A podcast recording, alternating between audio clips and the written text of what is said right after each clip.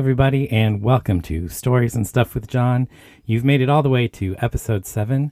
A little bit later in the show today, I've got a story for you called The Room.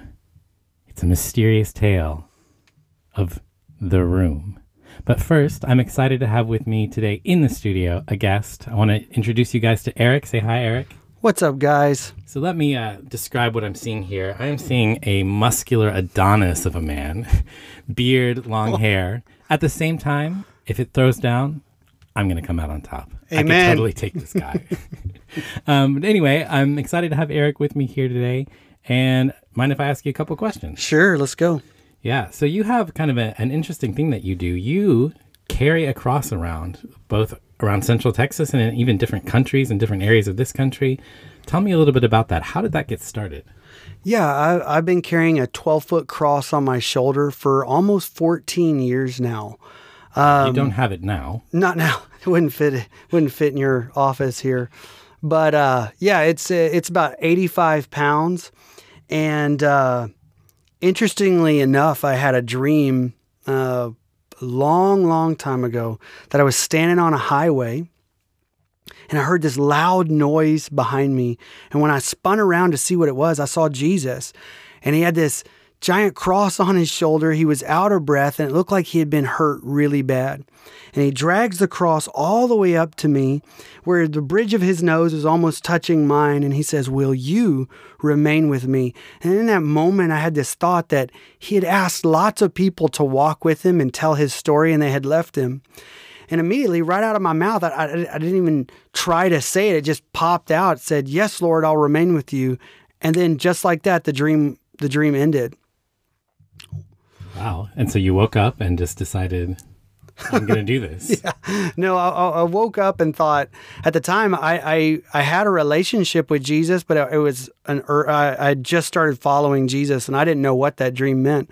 So years later, I was um, with my wife, and we were talking, and God had laid it on my heart to build a cross and actually start walking and, and telling people His story. And that dream flashed through my mind like a like being hit by a train.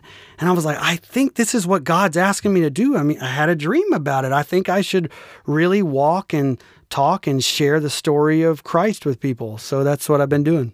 That's amazing. And you have a book coming out that tells some of the stories from that. Is that right? Yeah, I have a book called Jesus is Real. You can find it on Amazon. And then also, it's going to be on Audible and iTunes uh, to listen to it. So uh, check it out. It's Jesus is Real. Wow, that's amazing. Okay, so last week uh, I told a story about God speaking to me in a really unusual place in an unusual and unexpected way through both the voice of Tom Petty and the voice of Homer Simpson.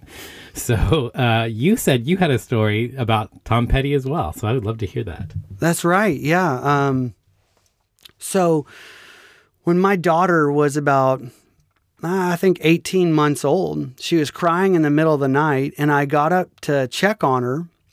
And I was holding her, and she fell asleep on my shoulder, and, and I dozed off as well. And no kidding, John, I woke up in the middle of the night holding my daughter and hearing a voice singing in my room. And it was an audible voice, and I heard, uh, No, I won't back down. No, I won't back down. All I want is you.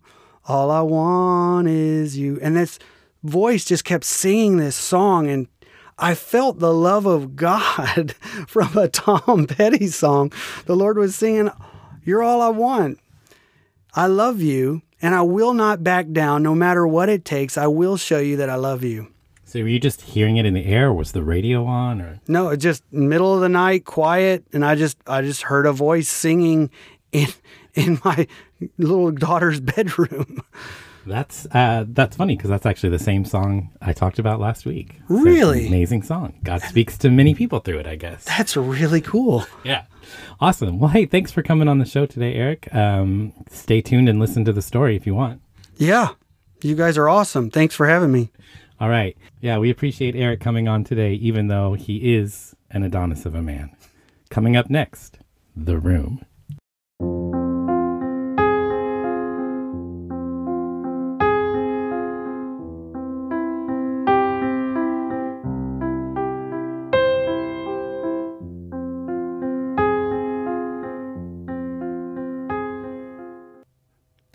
Following is dedicated to all my friends and listeners who have lived outside of America. There are many, many cultures out there. All over the world, you'll find different people with different traditions, customs, ways of thinking, ways of communicating, different everything. The world is not what I had imagined growing up, that there is only America and not America. I have been shocked, shocked, I tell you, shocked to find out that America isn't really the center of the universe. Denmark and Japan have similarities and differences, and those have nothing to do with the US. In some countries, they don't even speak English. In some countries, they do speak it, but pretend not to because, well, they're French. And in still other countries, they speak English as a second language, somehow vastly superior to how I speak it as my first. Looking at you, Sweden. So, to all my friends who have lived abroad, our experiences of not America will not be the same. Your Buddhist land has very little in common with the post religious culture or the Islamic one. I suspect there may be one or two differences between Dubai, Istanbul, and Afghanistan. And yet, yet, I suspect we have all had some universal expat experiences. One in particular the room. I bet if you've lived anywhere outside America, you've been to the room. You didn't want to go there, and if you'd ever been there before, you wanted to go again even less. But you had to. You had to visit the room. The room has desks. That could mean five or it could mean 50, but it is certain there are desks. And you've been sent to this room in this building on this day because you need something from one of these desks. Maybe it's a paper, maybe a stamp, maybe a signature, but you need it, and you're not entirely sure how to get it. In this room, there are also signs. These signs have arrows indicating that some desks are for some tasks and other desks are for different tasks. And no matter what they say, I am confident that none of the signs directly mentions the task that you're there for. At least as far as you understand the words, your thing isn't there. But you don't understand all of the words. You don't speak enough of the language yet. So which desk do you need? You're not sure. You have no confidence about your desk choosing ability in this moment. You're not even 100% sure you're in the right place. You are as confused as an Aggie at a Mensa meeting. Oh, are there Aggies listening today? I'm sorry. I love you guys. I shouldn't have said that. I will um, try to keep my words to one syllable from now on, okay? So it's unclear if you're in the right room. And to add to your confusion, there are other rooms in this building with other desks, and maybe even other buildings with more desks right next door. Yet your best guess is that you need this one. Now, now that you know the room, the question is how do you get to approach the desk? Well, you need a number. And that's one thing you did figure out, you, you think. Actually, at this office, there are two series of numbers running. When you got to the number machine, there were two categories, maybe three to choose from to get a number. So, which category do you choose? Again, you don't know. That's the difficulty of the room. So, what did you do? You took both, didn't you? You just up and took a number in each category. For one series, you have number 74. It is currently at 49.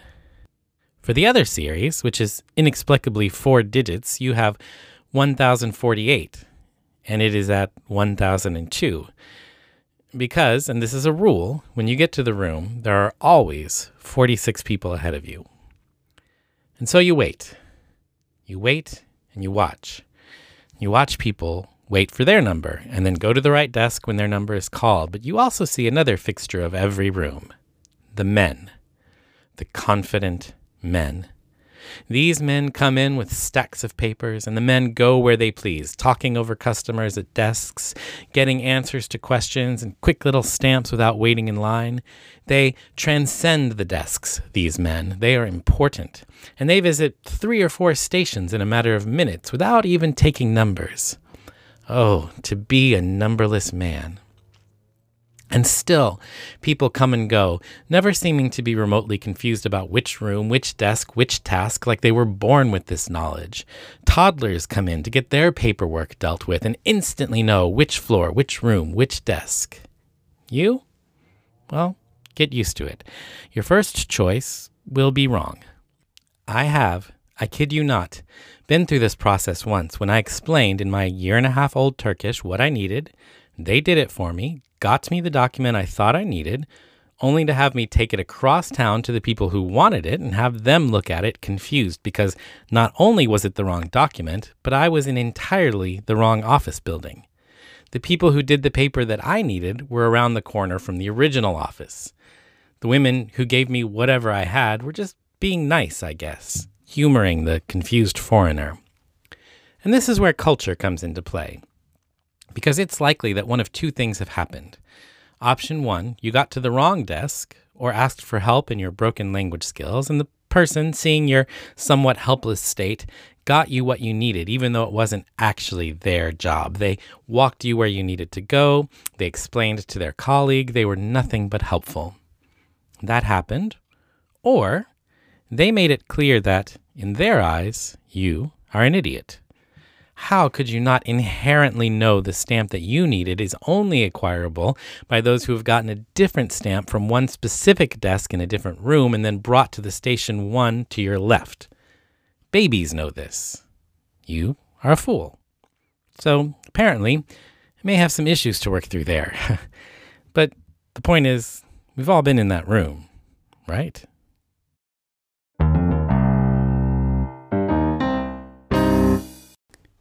All right, I hope you enjoyed that little glimpse into life overseas, something that pretty much every international worker has gone through. And um, my international listeners are really important to me. Uh, I actually got an email this week um, from a company that does uh, analytics for podcasts, trying to recruit me for some business, and they let me know. And uh, I hope you're sitting down for this. But this podcast on Apple Music, on Apple Podcasts, is the 33rd most popular performing arts podcast in Lebanon. So, big, big fan base in Lebanon. If you're out there in Lebanon, write in. I'd love to hear from you. And maybe you can help me book a tour. Uh, we'll take this show on the road. Um, I would love to do that. Anyway, it's time for feedback. Now, last week I asked you a question about encounters that you may have had when God spoke to you in an unusual way, like the Tom Petty story that we heard earlier. And none of you responded. Not one of you. And uh, I'm okay. I'm secure. Uh, my feelings aren't hurt. So I'm going to give you an easier question this week, though. Hopefully, this will this will uh, catch your fancy, and you'll write in and give some of your thoughts. I want you to imagine with me for a second that for some reason you're going to go live on a secluded island or be launched into space. Basically, you're going to be somewhere where you don't have much access to the outside world and there's there's not good internet there and you don't have much capacity to take things with you. So beyond all your clothes and all that, you have room to take 10 movies. These 10 films will be will be the only 10 films that you can watch for the rest of your life. What do you bring? Now, I'm not asking you to give me all 10. That's too hard of a task, I think. But give me your three or four that come to mind. I'll give you some of mine. One of the first ones that came to mind for me is The Truman Show, because it's my favorite movie of all time. The Jim Carrey movie about a guy who doesn't realize his whole life is being broadcast on TV. It's tense, it's funny, it says a lot about life. I think it's brilliant. That would definitely make the cut. Another one that would make the cut is Babe. Yes, Babe, the pig movie. Now, let me just say, you, you got to remember, this was nominated for Best Picture. Time magazine called it, I think it was Time, called it the Citizen Kane of pig movies. Okay? It's a great movie, very rewatchable. Another one from the 80s that makes the cut for me is Amadeus, the original, not the shady director's cut, but the original. You know, it's almost three hours long. It's a it's again funny, entertaining, and it's about music, so it really connects with me. Got to get some sci-fi in there, so I'm thinking Serenity, the uh, film conclusion to the Firefly universe that Joss Whedon created. I think it's great and again rewatchable. And a more recent movie, uh, La La Land. I love La La Land. I think it's as silly as it feels to say La La Land. I think it's a great movie and a really interesting uh, question to ask. Is it possible to be passionate and devoted to two things instead of just one? So those are those are five of mine. I don't know what the other five are, but I'd love to hear some of yours. If you've got feedback on that question, I'd love to hear from you at stories and stuff with John at gmail.com. That's stories and stuff with John at gmail.com. And as always, thanks for listening. Uh, we'll have our next show in about three weeks. I'm doing some traveling in the next couple of weeks, so it'll be a while before I get the next episode out. So look for that. But in the meantime, write in and let me know about your movies. I'd also like to close by thanking my son, Joshua, for providing all the music from the opening uh, theme song, which is called Dad's Theme, to his piece, The Mountain, which we used as a bridge earlier. And to close, I'll play you that in its entirety. Have a great week.